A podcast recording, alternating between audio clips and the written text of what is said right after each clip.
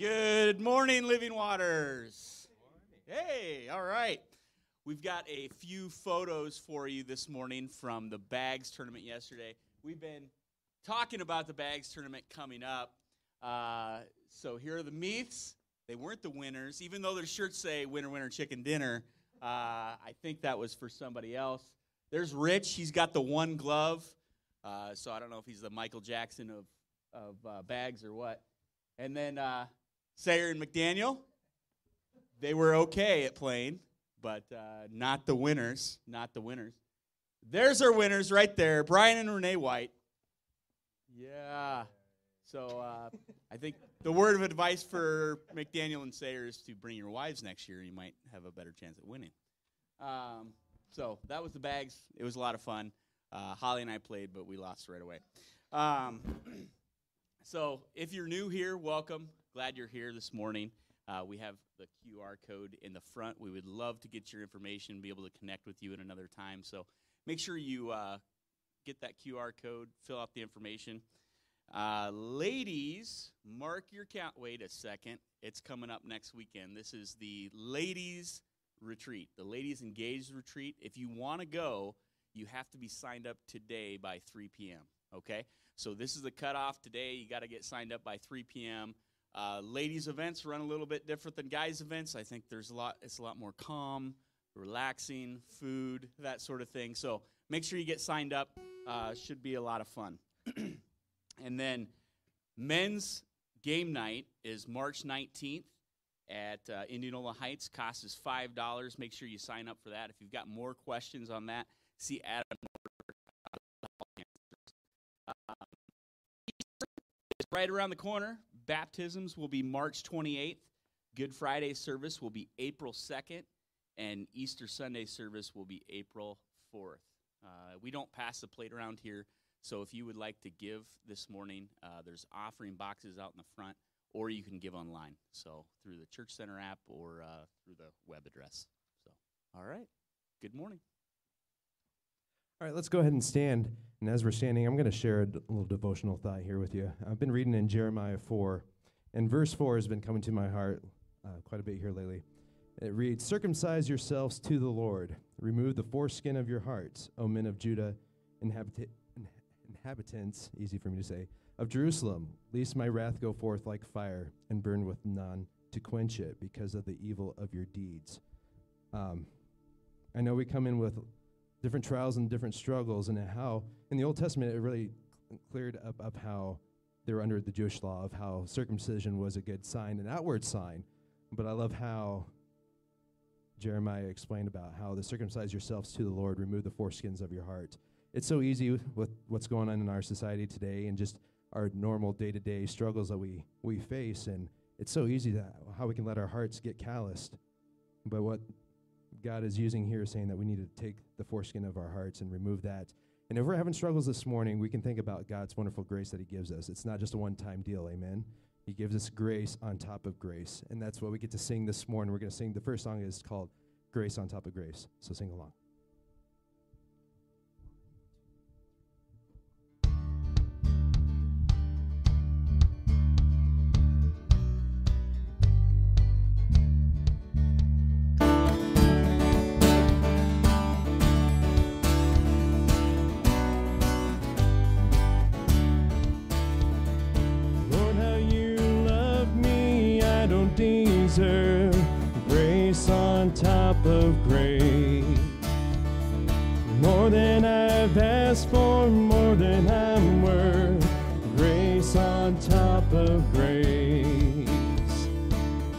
Sweet.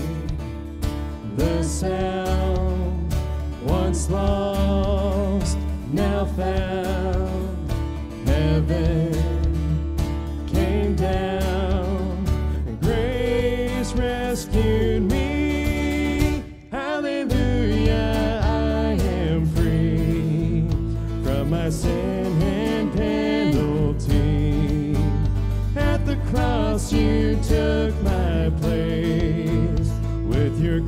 grace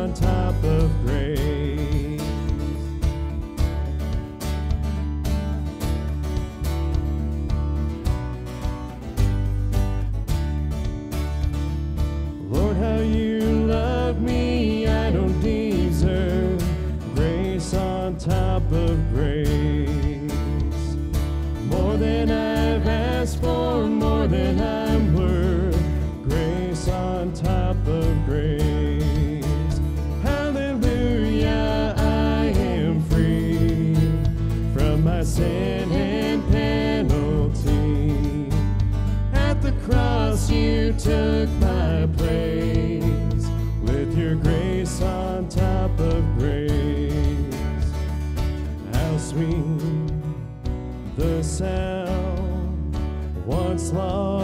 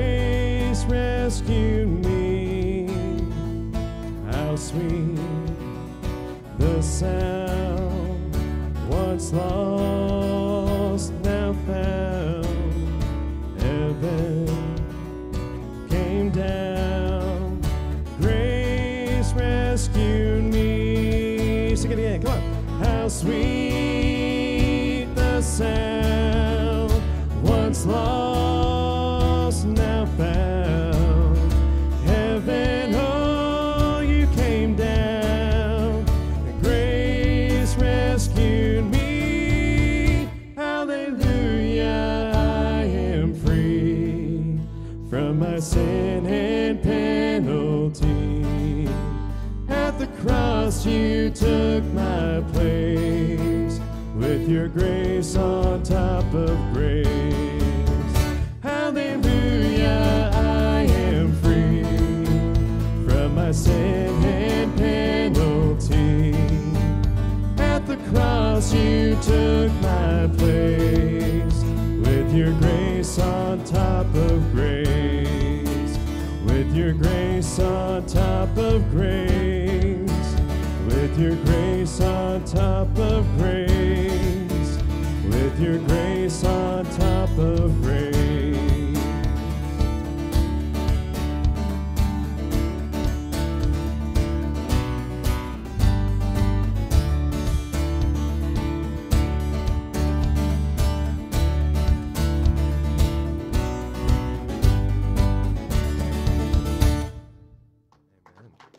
Anything for that grace this morning?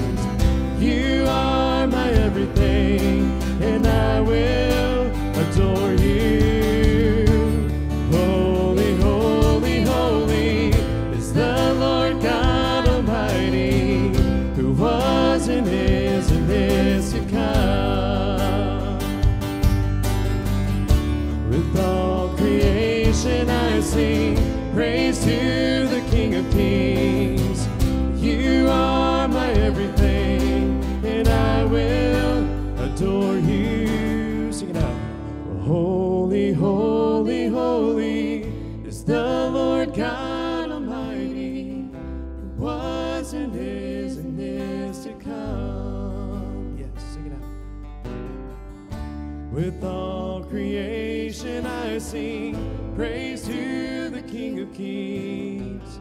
You are my everything, and I will adore you.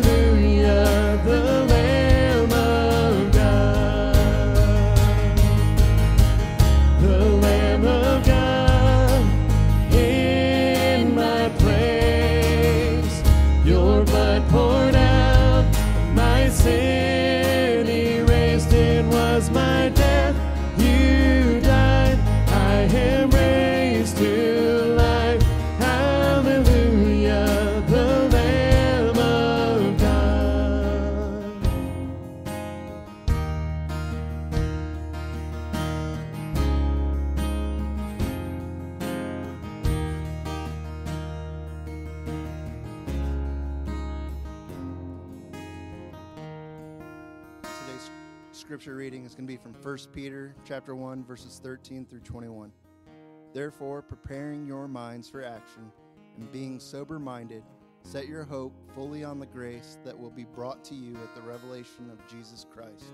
As obedient children, do not be conformed to the passions of your former ignorance, but as he who called you is holy, you also be holy in all your conduct. Since it is written, You shall be holy, for I am holy. And if you call on him as Father, who judges impartially according to each one's deeds, conduct yourselves with fear throughout the time of your exile, knowing that you were ransomed from the futile ways inherited from your forefathers, not with perishable things such as silver or gold, but with the precious blood of Christ, like that of a lamb without blemish or spot. He was foreknown before the foundation of the world, but was made manifest in the last times for the sake of you, who through him are believers in God, who raised him from the dead and gave him glory, so that your faith and hope are in God. Praise God. Let's uh, let's pray together. Lord, thank you for the reading of your word. Thank you for the singing of your truth, God. We we take great joy in it, and um, Lord, we thank you for Jesus. Lord, we're here for him this morning. We're so thankful for the blood that he shed on our behalf. We're so thankful for that forgiveness of sins, a clean slate. God, righteousness that we have not earned is now credited to our account. And Lord, we we want to live for you today. So God, may you bless our service, bless the word of God as it goes out in Jesus name. Amen. Amen. Well, good morning everyone. Good to see all of you guys here at 8:30. My name's Josh, preaching pastor here. And uh, I'm calling Mark Black up as a special guest. We do have a, a special announcement for you guys this morning. And so um, yeah, what we're about to share with you is uh, not a done deal. It's not 100,000% for sure. But what it is, is a very real breakthrough. And so we are going to share this with you. Uh, we're going to share this also with the 10 a.m. service as well. But uh, many of you have been very um, committed, I think would be a good word, to praying for our new building and for asking questions about our new building. So, uh, many of you, I hope you've been as faithful to pray for our new building as you have been to ask. Amen. Uh, you guys have been asking me, hey, what's going on? When are we getting in? And uh, the, the answer has, has been, we don't know. I don't know. And so I was meeting with a pastor friend of mine actually on Friday, and he asked me, hey, so what's the deal with your building? When are you getting in? And I said, I, I don't know. And I gave him kind of, you know, the, the, the, the same story I give everybody about electrical and HVAC and zoning, and we need to have those things inspected before we can move in. And, and uh, that was not good enough for my pastor friend, right? He was like, no, but I'm going to dig down. When, when are you getting in? When do you hope to get in? And I said, well, I mean, like, it's hard to gauge that. But I said, if if there's a date that I would throw out, if God is gracious and we move through the right processes and uh, things are good, I would say March 28th. March 28th would be my best guess of when we can get in. While I'm having this conversation, Mark Black is having conversations of his own, and uh, I want him to tell about that. So, yeah, good morning. So, as most of you, some of you know, I've been building a house uh, down here on the southeast side for about the last six months. And I'm getting really close to completion on my house, just like I'm really close to completion for the church. I'm sorry, our house. That's a good Um, clarification. there, Yes, right, yes, Sarah? absolutely. Um, so I have inspections scheduled for this past Friday at my house. Uh, one was my zoning guy, Our house. our house. Our yeah, our house. Yep. Mine means our. Yeah, whenever he says mine, the rest of the way, just think our. Okay. um, so I pull into the house about 10 o'clock, and um, my zoning inspector is there, and he's going through and making sure that the front facade is what it's supposed to be, and I built the house to the right dimensions and all this stuff. And um, so I just kind of walk around with him, and I'm just chatting with him and, and talking about stuff. And, and I said, You know, Jesse, I think uh, you're also the zoning guy for the church, right? And he's like, Yeah. And I said, Well, I know you and I have been emailing a little bit over the past couple of weeks, and you've got some concerns about the dumpster enclosure not being done yet, and um, and handicap signage and things like that. I said, if you got a minute, would you be willing to run over to the building with me real quick? Let's just kind of take a quick walkthrough make sure I'm going to meet your expectations for, for walkthroughs. And he's like, yeah, I got a little time. So we hop in the car. He follows me over to the building. Uh, we start walking through. Um, I talked to him about the dumpster enclosure and why we're not doing it yet because we still have two or three more heating and cooling units we got to put back there, and this is not supposed to be part of phase one. And he's like, yeah, no, that makes sense. I think that makes sense. And he says, you know, you got these handicap signs in place. If you put these kind of things in place, I'll be good to go. I can sign off on it. And I said, seriously? He's like, yeah, yeah, that, we'll, we'll be good. I'm like, okay, well, we can get that done like Monday. so go back to the house, uh, work on a couple of things. My final inspection um, was to take place. So you have to get your mechanical, plumbing, electrical, zoning, all that kind of stuff has to go through and pass, and then they'll bring your final inspector out.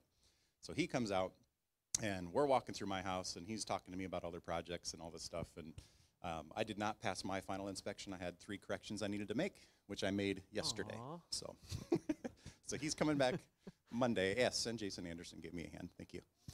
Um, so he'll come back Monday to do that. But I said, hey, if you've got a minute, I know we're not ready for final inspection over at the church building yet, but I know you're my final inspector over there. Would you mind running over there with me real quick and just kind of take a quick lap around things? Let me know what red flags you got, what kind of corrections we might need to make. That way, I'm kind of we're on the same page for when I call you back in. And he's like, you know, I've got I've got another one o'clock here, but I've got yeah, I've got about 15 minutes. We can walk through. Sweet. Grab him, take him over to the building. So this is like completely unscheduled. Like both inspectors were just like, sure, we'll just go right on a ride along. So I'm like, this is great. So we go through, and we're walking through the church building. He's looking all around, and he's opening up the new vestibule doors, and he's checking out the new doors that we put on the north side. Was excited to see that we got the sidewalks in place. Was excited that we didn't have any walls framed yet, because that was one of his first questions when I asked him about this. He's like, "You guys didn't frame any walls up in there yet, did you?" I said, "Nope." He goes, "Good."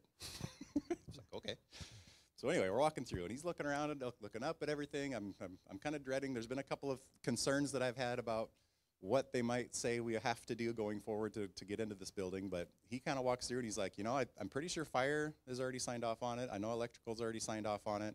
I know you're struggling to get the heating strips working on the HVAC units, but he goes, as far as I'm concerned, if everybody else has signed off on it, I'm good. And I said, what? so unscheduled final inspection, verbal approval. Um, so I'll have to get an official email. We're not like we don't have official temporary occupancy issued yet, but Right. by the grace of God, if we get those last few handicap signs in place, Jesse comes back out, does a reinspect, and he's good. And if he checks and everybody else has signed off and he's good, then I could have an email by the end of next week saying you're good to go. Mhm. So I, Yeah. I just thought that was an amazing story. It was an amazing story. So Mark is having this conversation without my permission. Can you believe this? And uh, and I'm actually meeting with this pastor friend, and I my phone buzzes at the table, and I I flip it over and I see it's Mark Black calling. I'm like, oh, okay, Mark's calling. I'll call him later. And so I hop in my car after the meeting, start driving to back to the south side. Mark tells me all of that, what he just told you. I'm I am just shocked in disbelief that God is answering prayer in this way. So I go straight to the new building and I may have danced before the Lord inside of our new property. Um, I'm unashamed about that. There is no video of that dance, praise God. But I, we, we were just praising God. It's not a done deal yet. Like we said, we don't want to overpromise and underdeliver here. So what we're asking you guys to do as a church is just to join us in prayer. Like th- this is a huge week of prayer, and we need every single one of you praying to God that the Lord would take us from a verbal to a to a written approval and a, a written permit. Because if we can do that, then we can begin to set our sights on getting the building cleaned, getting things really how we want them to be, and our staff can start working on stuff. We can start working on things in earnest to prepare the space so that by God's grace, and we'll see if this this works out or not, we can get through both of the spring break weekends and then potentially have our very first worship service in our debt-free building for the very first time on a Sunday morning the week before Easter. Amen. Wouldn't that be something? So March 28th, if you're thinking about dates in your mind, yeah, let's let's give God a hand. But Mark, thank you, brother. We love you. And do you notice how he's repping remodeling contractors? I thought that was really cute today. That was good. I am working a trade show this afternoon, so Allegedly, I think he just wants to show off his, you know, his brand to our church. Don't you? That's, okay. All right. Well, let's give Mark a hand. Praise the Lord. Thank you so much, Mark. It really is a breakthrough, and uh, we are just so we are so thrilled by what God is doing. And so, um, I know many of you have been praying. I know that many of you have been thinking about this.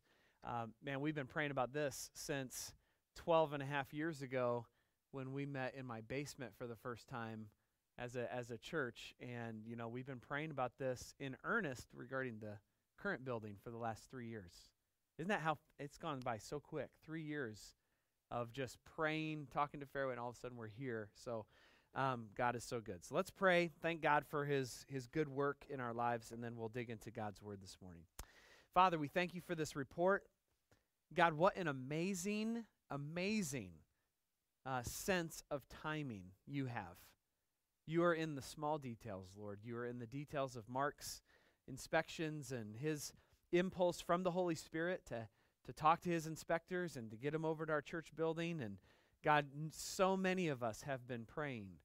And Lord, we account this as an answer to prayer from your hand. And so, God, you are so good. And uh, we rejoice in the favor, the breakthrough that we've experienced. But God, we're not home yet, Lord. We're not there yet. So we we pray, Lord, that you would move us to earnest prayer this week, God, that we might get a temporary occupancy permit, that we might be able to move into our building. And uh, God, that would be a great day of rejoicing for us. So, Lord, we're going to pray and trust you for that end. Now, Lord, do business in our hearts as we center our, our minds on your word. God, guide us as we go. In Jesus' name we pray. Amen. So many of you have been thinking and praying about our future, which is great. But that's a good lead in to 1 Peter chapter 1 and where we're going to be this morning. Um, it says in verse 13 of chapter 1 in 1 Peter, it says, Therefore, preparing your minds for action, be sober minded, and set your hope fully on the grace that will be brought to you at the revelation of Jesus Christ. Peter is beginning to target our minds. So, my question for you this morning is um, what are you thinking about this morning? What's going on in your mind this morning? Okay, that's the question I want you to think through. What are you thinking about? Easter with Living Waters? um, here's the answer hundreds of things thousands of things are going through your mind right now. You're you're working hard to pay attention to the preacher because you have so many things going on in your mind right now. And may I say to you this morning that how you are thinking about your life currently and your future is the most important thing about you. That's what Peter is going to argue. That what's going on up here has a direct correlation with what is going on in here, in your heart, your soul. And in the midst of that, all right, if you don't believe the Bible, you should believe secular sources. I mean, consider the great philosopher um, Bruce Lee. Okay? He said, As you think, so you shall become, right? That's what he said. All right, that's his, it's his quote. This is from Dale Carnegie. Dale Carnegie, of all people. Some of you don't even know who Dale Carnegie is, right? I had I was told by some young guys this morning they don't even know who Dale Carnegie is. And they said he said, "It isn't what you have or who you are or where you are or what you are doing that makes you happy or unhappy. It is what you think about. You're only as happy as your thoughts. You're only as happy as you think." Right? And and that is what Peter is going to be talking to us about and I want you to think about your future. Where will you be in the next five years? Where are you going to be? You all have thoughts of where you're going to be. Where are you going to be in the next 10 years? Where will you be in the next 20? Where are you going to be in the next 50? Where will you be a hundred years from today? Think about your future. Where will you be in your present? Where are you now? Think about that. Where are you right now? What's going on in your life practically? What's going on? How do you interpret the world and what the daily events and headlines and streaming stuff that comes into your phone? What do you think right now about your world and where you are going personally and what difference are you making in the world around you? Okay? A Christianity, Peter is going to argue, a Christianity that is not practical is practically useless. Okay? If your Christianity is pie in the sky, theology, theology, theology, but you never get down to the nitty gritty practical of your life, your, your Christianity is practically useless. Because Peter is going to argue in this text that he's, he's going to tell us there's practical things you need to be thinking about right now, and there's practical things you need to be thinking about in your future. So, Peter is going to be talking about this, what is going on in our minds, and he's going to lay a foundation for us in verses 18 and 19 and 22. So, let's just look at those verses really quick. Peter says in verse 18, You were ransomed. Know that you were ransomed from the futile ways inherited from your forefathers. Okay, so Peter is saying, Look, you've been ransomed or bought You've been purchased. What have you been purchased from? Well, in Christ, you've been purchased from the futile ways inherited from your forefathers. Basically, what Peter is saying is that there is a way to live according to this world that is futile. You, you, can, you can get lots of traditions handed down from your, your ancestors. You can get lots of worldly wisdom. But if you don't have Jesus, you don't have anything. It's futile. You can run and race for money, you can run and race for power, you can run and race for influence, but if you don't have Christ, you are running a futile race. So, in the midst of it, Peter is saying, You have been purchased, you've been ransomed, you've been bought by Christ, and you've been rescued from the futile ways of your forefathers. And then in verse 19, he says, You've been bought with the precious blood of Christ, like that of a lamb without blemish or spot. So then Peter says, Look, you've been purchased from this futile way of living, and you've been done, that's been done to you by the precious blood of Jesus. Jesus has done this. He has given his blood for you so that you might believe in him. And in verse 22, it says, You've purified your souls by obedience to the truth, and you've come to know this reality. I'm sorry, in verse uh, 21 You've been raised from the dead and given glory so that your faith and your hope are in God. So basically, you've been ransomed by the blood of Christ so that you might be um, putting your faith and your hope in God. All right, this is a big deal. Now, here's here's what I here's what I mean. This this is from uh, the Stranger on the Road to Emmaus book. I've been taking a lot of people through this book lately. It's been a real joy to be taking people who don't know Jesus through this book.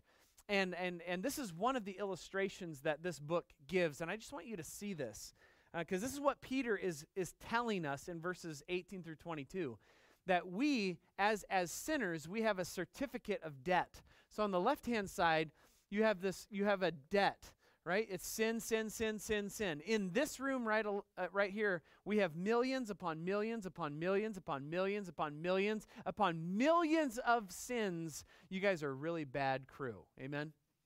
You're really bad. Now, now look, you have sinned millions upon millions of times. In this room, hundreds of millions of sins are represented in our thoughts and mind, right? And in the midst of that sin, even though we are Iowa nice, and we are moral Midwesterners. Can I get an amen? We're all those things. Even that. Hundreds of millions of sins exist in this room right here.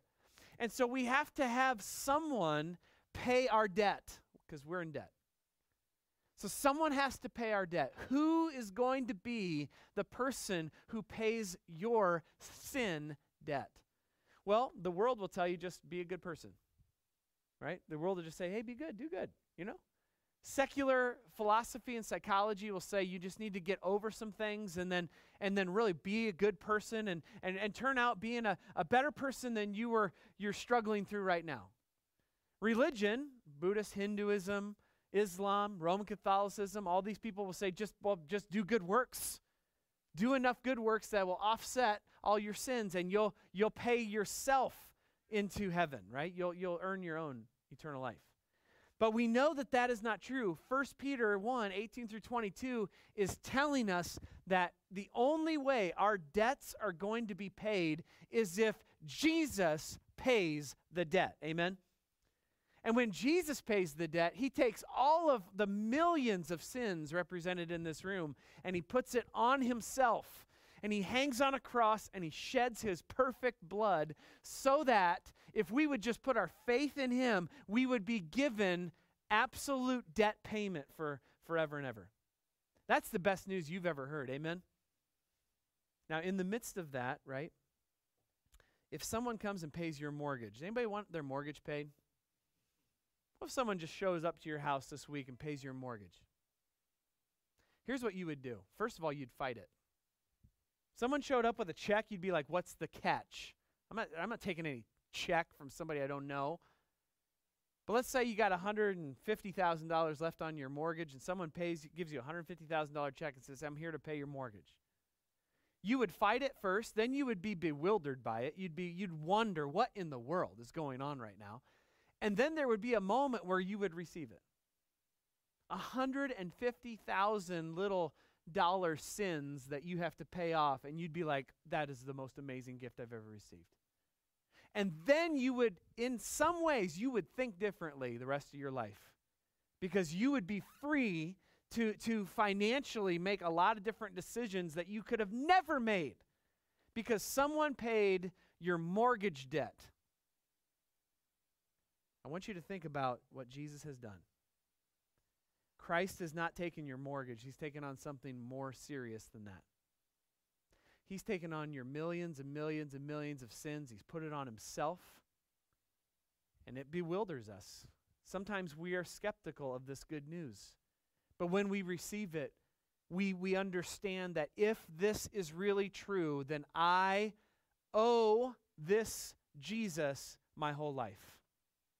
If he paid for every sin that I've ever done and I receive him, I need to think differently about my present and about my future. That's the gospel. And so, what Peter is going to be bringing to us is he's going to say, hey, practically, if you have been born again, how are you supposed to live? How are we supposed to live if we've really received this gift of, of Jesus? And he's going to answer his own question practically. He's going to give us three commands in this text of Scripture. And, and the, three, the three commands are in verse 13, verse 16, and verse 17. Okay, the first command is to set your hope fully on the grace of God, or the grace that will be revealed. Verse 16 says, this is the second command in the passage be holy in all your conduct, right? He's getting practical. And then Peter says, and then conduct yourselves with fear throughout the time of your exile. So these are the three commandments that Peter gives, and he's getting really practical at this point, and he's saying, Look, if you've received the blood of Christ, here's the three things you need to work out in your life right now. And uh, we're only going to get to two of those due to time and communion. But these are the three commands that we're going to see in the text, and then we'll look at two of them. So the first one we're going to look at is setting your hope fully on the grace of God. So, so the first way to think in your mind in response to Jesus Christ and being saved is to think about your future with hope. And look at with me in verse 13. Verse 13 says, Therefore, preparing your mind for action and being sober minded, set your hope fully on the grace that will be brought to you at the revelation of Jesus Christ. So let's just look at that first phrase there, preparing your minds for action. Um, that's a really practical word. If you're reading from a King James version, that word means gird up your loins. All right, yeah, that's the phrase that you have. And uh, basically, what that means is tighten your belt and get ready to run. How many of you loosen your belt after a big meal, right? Yeah, praise God. Amen. We, we loosen our belts. But if we're getting ready to run or move or do activity, right? We, we tighten up our belts. That's the meaning of this Greek phrase. Peter is saying, look, gird up the belt of your brain. Get your brain ready to run. All right, and in the in the uh, in the New Testament days, they would wear robes. So you can't run in a robe, right? Can I get an amen?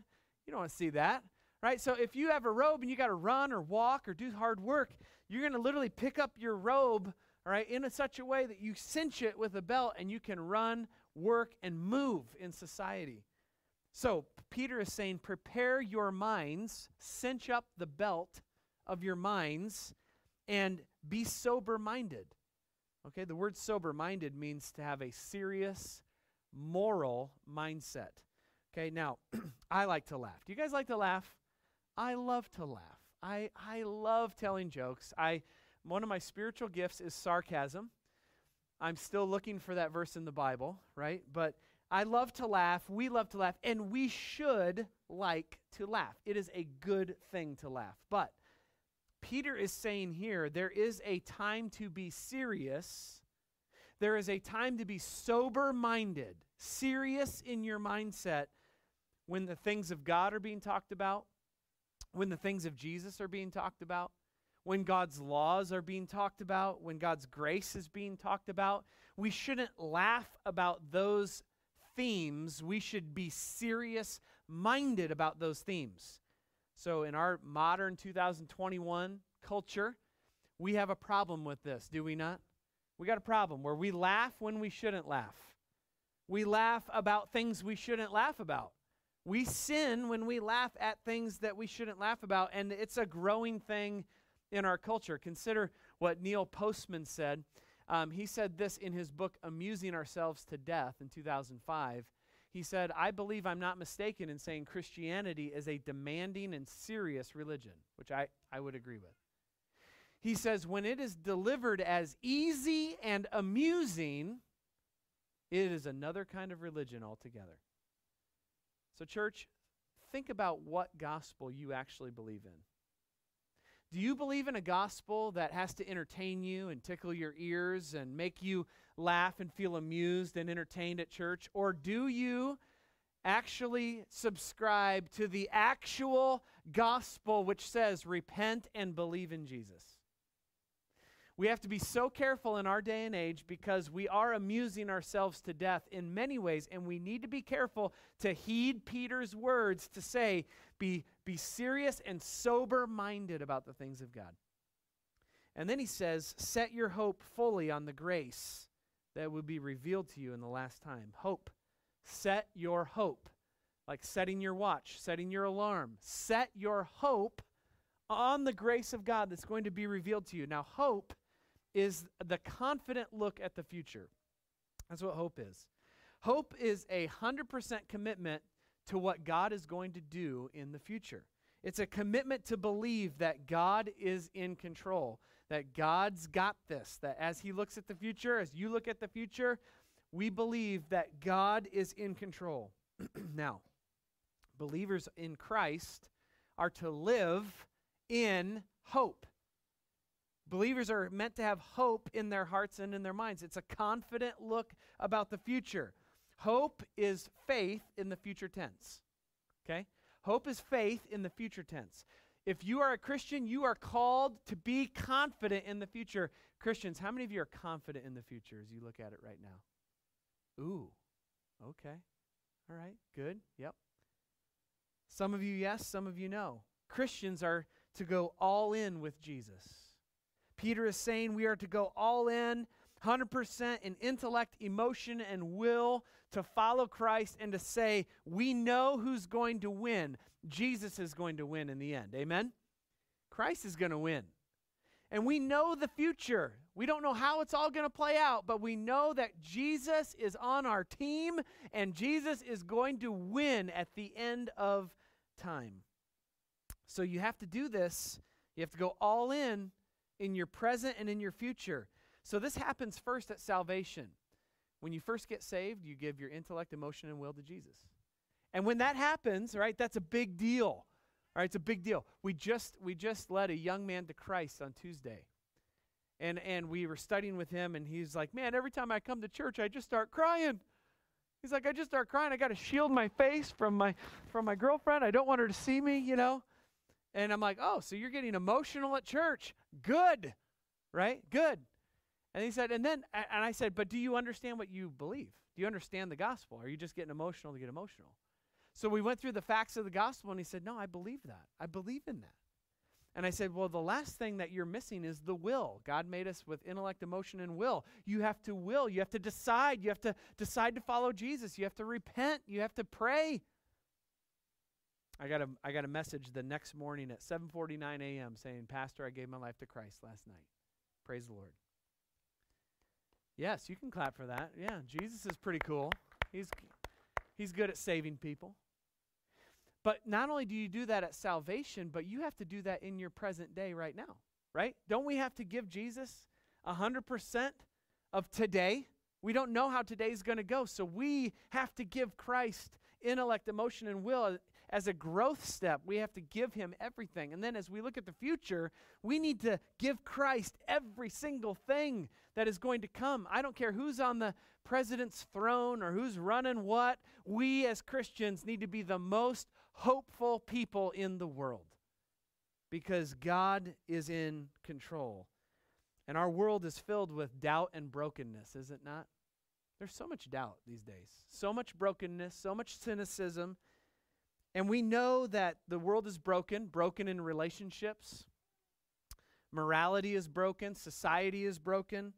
And Christians are to stick out like sore, sore thumbs with hope. We should be the most hopeful people in the world. Now, I put this uh, Gen Z picture up because millennials and Gen Zers, right, they, they need to know certain things. If you don't know what a millennial is or if you don't know what a Gen Zer is, you can talk to me after service. We can come to Jesus about that, okay? So, a Gen Z generation, which is my daughter's generation, they've never known a moment without the internet. They've never known a moment not connected to di- digital and social media. They don't buy into the Billy Graham gospel of 70 years ago, but you know what they do know? They know that this world is broken and messed up. They know that their relationships are screwed up, and they know all these things. And we've seen, we've seen um, riots, we've seen marches, we've seen a lot of noise on social media from this generation saying, hey, we would like to fix everything. And those of us who are older and older than my generation are just like, you can't fix nothing in this world, people.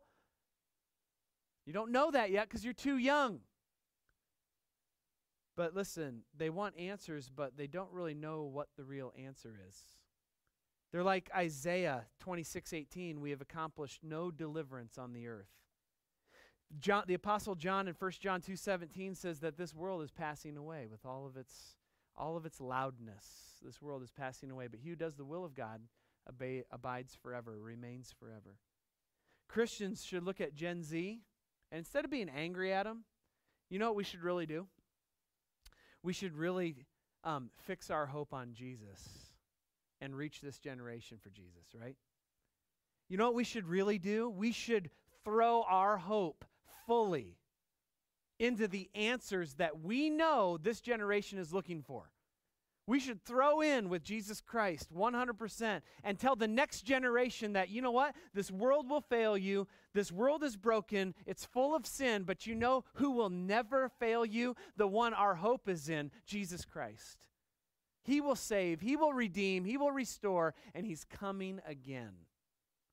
And there is a grace about to be revealed in the last day. And this is what Jared C. Wilson said. He says, We are granted grace here and now, and yet this grace will be publicly displayed before the whole world upon Christ's second coming.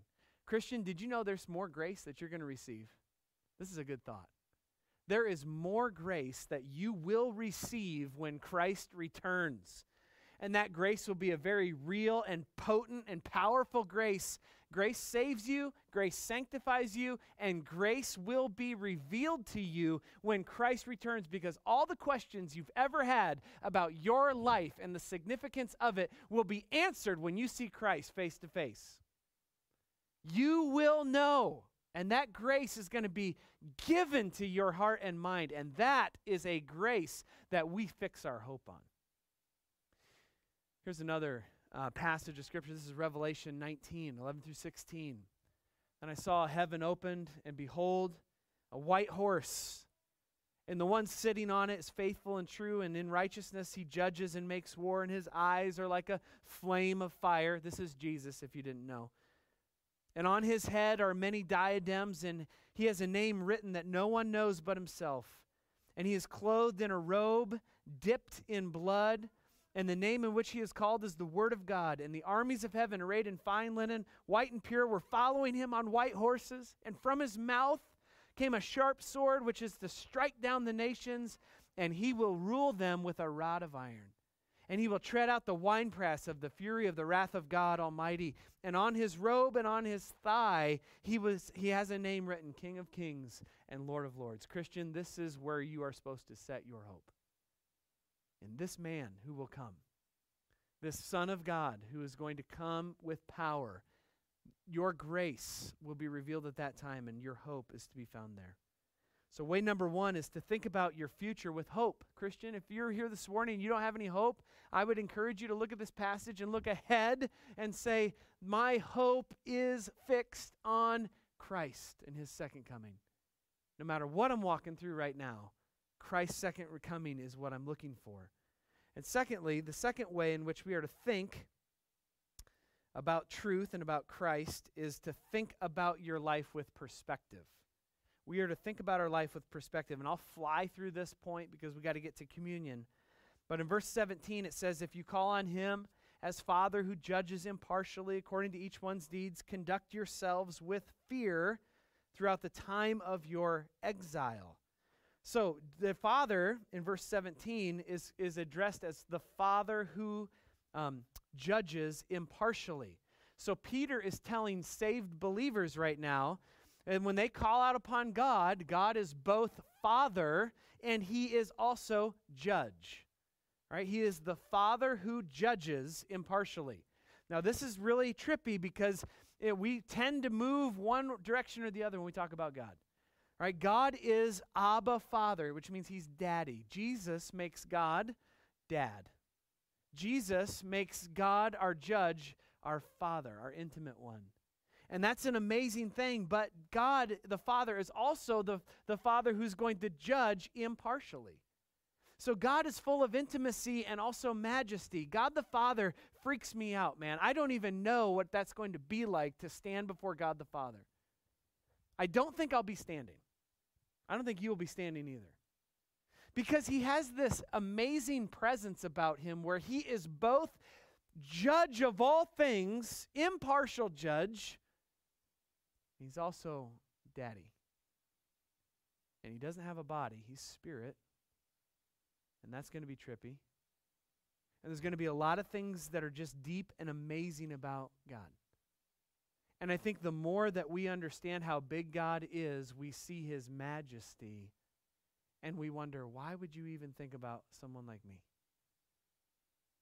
That's what David said in the in the Psalms. He said, "Who is this God that just would think about man? What is man that you would remember him? We're so little. We're so itty bitty, right? And the Mars rover is telling us about this, right? We send this Mars rover. If you need to know more information about Perseverance, the Mars rover, you can see our office manager, Chelsea Smith. She will fill you in. All right? She has been updating and educating me and Andy about this whole thing. And this, this rover landed on Mars. And, and this rover is taking these amazing photos and videos that we have never yet seen before. And this picture is, is just a fraction of what you can go look at on YouTube or on the internet. But, but some of the beautiful images that have come back from Mars show us how amazing our Milky Way galaxy is. So big so incredible, so massive that it just it just takes your breath away as you look at the massiveness of space. And everybody who doesn't believe in Jesus is like, well, there's got to be life somewhere else. There's got to be, right? There's got to be souls. There, Jesus, we don't need the gospel. All that. But I think as we look at this as Christians, we say, God, how big are you? That you would speak this with your word into existence. And how can I call you? How can I be intimate with the, the God who majestically and powerfully creates all things. And as we understand the universe is bigger, God is bigger still. And you guys, if we know Jesus, this, this informs how we live today. We live with fear. And that word fear is for reverence. We live with reverence during this time of exile, this short life that we get. We live in reverence and awe of who is this God that would send his son to die on the cross for me? Who is this God man, Jesus, who would, who would be the creator God of the universe and would come and die and shed his blood for sinners like me? Who is this God? It informs the way we live. We should live with reverence and fear and perspective. But this life isn't it. This is the entryway into eternity. This life that we get to live, it's not, guess what? Fairway, the Fairway building is not the end. Amen? It's not the end. It's just a place we can meet and worship Jesus. But it's the beginning. So, how should we live our lives now? We live our lives with fear, with reverence, awe. We don't, we don't, we don't give into this world and the crazy sin and the, and the desires that we have. We, as the ancient saints called it, we live coram deo. We live before the face of God. So as we go to communion, I want you to think through what you're thinking about. Okay? What are you thinking about this morning? What are you thinking about? Are you living with hope for the future? As you look to your future right now, as we remember what Christ did for us, and you look forward to your future, are you living with hope? That's a good analysis question of your heart. Dig in. Secondly, are you living today with reverence? Are you living with awe of who God is? Communion is a very special time for us, so we're going to spend the next 10 minutes just searching our heart, looking at what Peter has said, and saying, God, help me think. Help me think differently. God, give me the grace in my mind to live with hope for the future and, and to live with reverence for today. So as we go, we're going to have 10 minutes to remember the death, burial, and resurrection of Jesus Christ. And as you think about your own life, I want you to think about areas that you might need to confess as sin and other areas that you need to get right with God. And then also be thankful for what Christ has done. So I'm going to pray. We'll have, we'll have 10 minutes to meditate. And I think the deacons will be coming around, passing around the elements. So just wait for them to come to you, and uh, we will participate in communion together. Let's pray. Father, thank you for your grace and mercy. Thank you for this word from Peter. I thank you for the many ways you're working right now, Lord. Help our minds to think about the future and Jesus to yearn for your second coming, to think with hope. And Lord, help our minds to think with reverence and awe and amazement who you are, God, in the here and now. Lord Jesus, help us to remember you well. May communion be a very special time for us now. In Jesus' name, amen.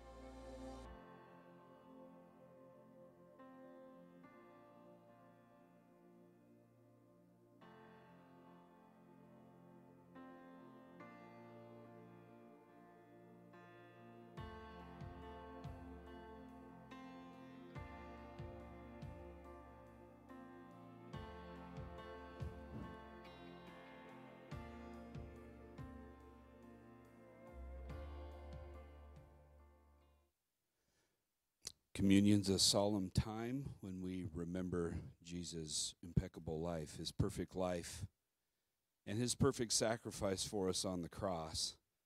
We learn about the instructions of the Lord's Supper in the book of 1 Corinthians, chapter 11, starting in verse 23. It says, For I received from the Lord what I also delivered to you, that the Lord, on the night when he was betrayed, took bread. And when he had given thanks, he broke it and said, This is my body, which is for you. Do this in remembrance of me.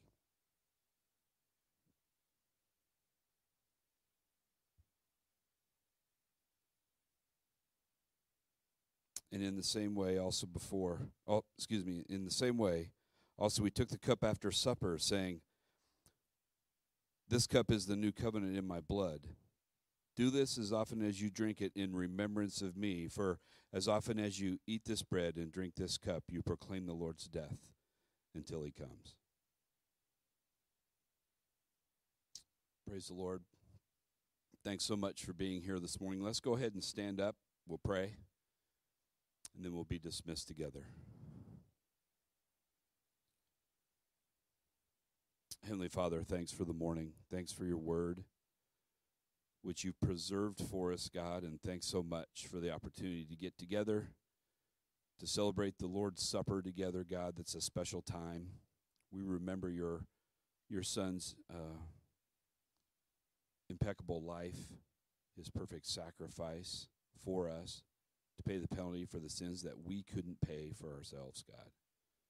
Thanks so much for bringing us together. We're thankful for the news of the building, God. We're thankful for the preaching of your word. We're a thankful people, God, and we pray that as we go our separate ways, you would um, be the most important thing in our life, God. Help us to live our lives out um, to your glory.